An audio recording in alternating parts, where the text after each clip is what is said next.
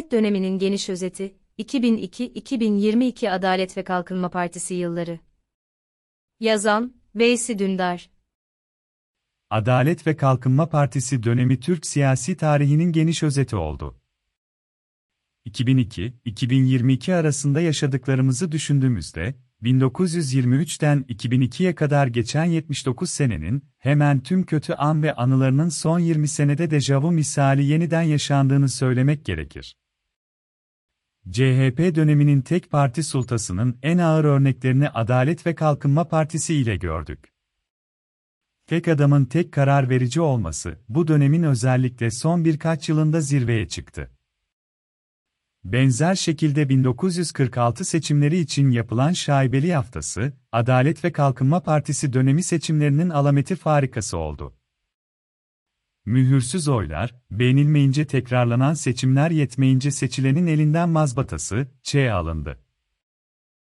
1960, 71 ve 80'in darbelerinin benzerini de Adalet ve Kalkınma Partisi döneminde uzun süre beraber yürünenlerin orduda ve devlette kurdukları paralel rejimin neticesi olarak gördük. Darbe başarısız olsa da, hemen ardından sivil siyasetin OHAL rejimi askeri yönetimlerin demokrasisini dahi arattı. Ergenekon davaları 27 Mayıs'ın yargılamalarını aratmadı. Hukukun siyasallaşarak dünya ile kopuşunu ilan eden, Avrupa İnsan Hakları Mahkemesi kararlarını yok saymak ise, yine son birkaç yılda Kavala, Demirtaş ve benzerleri için hukuksuzluğun tanımı oldu.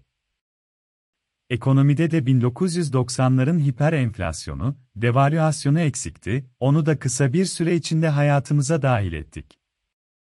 Kamu borçlanmasının azalması ile övünen iktidar bloku ana parayı aşan faizin altında ezilir hale geldi. Özal'ın serbestleştirdiği kambiyo rejimi de son nefesini vermek üzere. Döviz alanı neredeyse hapse atacaklar. Polisiye değil bildiğin jandarma tedbirlerle halkın yatırım özgürlüğü elinden alınıyor. Elini kolunu sallayarak parti binalarında insanlar öldürülüyor. Tıpkı 12 Eylül öncesinin karanlık dönemlerinde olduğu gibi faili belli cinayetler sıradanlaşıyor. Bir zamanlar başörtülülerin gösteri yapması engellendiği gibi, bu defa başörtülü polisler başörtülü ya da değil kadınların ağzını açmalarına mani oluyor.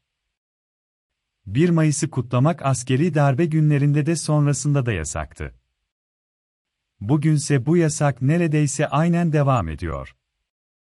İnsanlar 1 Mayıs'ı gözaltında kutluyor. Gazete sansürleri basının havuza sokulması yetmez gibi, sosyal medya üzerinde Damokles kılıcı sallanıyor. Tek parti döneminin ağır baskıları hissedilirken, diğer yanda ilanihai bir koalisyonun kaçınılmazlığı ile yüz yüzeyiz. İktidara gelmekle değil başka bir partinin iktidarını desteklemekte görevini yeterli gören bir siyasi parti, tıpkı Cumhuriyet'in ilk yıllarındaki gibi figüran parti olmaya razı yardımcı oyuncu ödülüyle kifayet ediyor. Başta Demirel olmak üzere yeğenlerine siyaset kapısını açan pek çok siyasetçiyi mumla aratacak şekilde, nepotizm, kayırma, eşçilik, akrabacılık, hemşericilik siyasetin doğal ve mütemmin parçası haline geliyor. Bütün bu örneklerin üzerine tüy döker gibi, futbolda tıpkı bir zamanların Ali Tanrıyar'ın "seni sevmeyen ölsün" diyerek, tavrını ortaya koyduğu günler bize yeniden yaşatılıyor.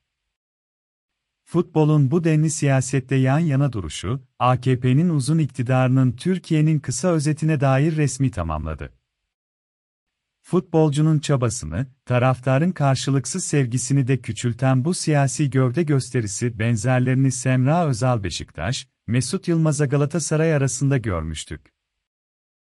Cumhurbaşkanının sözde siyaset dışı kalan damadı Berat Albayrak'ın, Trabzon için yaptıkları bu noktada fazlasıyla geçmiş anıları tazeledi.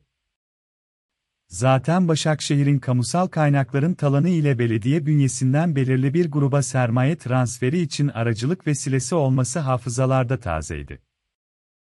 Başakşehir'in tıpkı Cumhuriyet'in ilk yıllarında denenen ateş-güneş benzeri bir proje olduğunu da unutmamak gerek.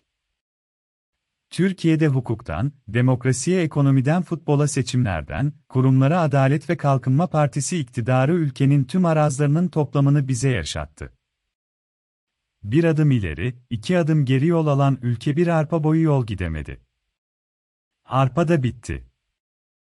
Türkiye siyasal İslam ve milliyetçi sağ oyununun kurbanı olurken, modern zamanların teknoloji imkanları ile bir de doğasını ve doğal kaynaklarını tüketti. Önceden de işler iyi değildi belki ama en azından talan edilmemiş bir İstanbul vardı. AKP'nin başarısızlık dolu karnesinin onu tasdikname ile ülke gündeminden düşürmesinin ardından, hangi hataların tekrar edilmeyeceğini artık biliyoruz. Bu da bütün bu musibetin bize nasihatı olsun.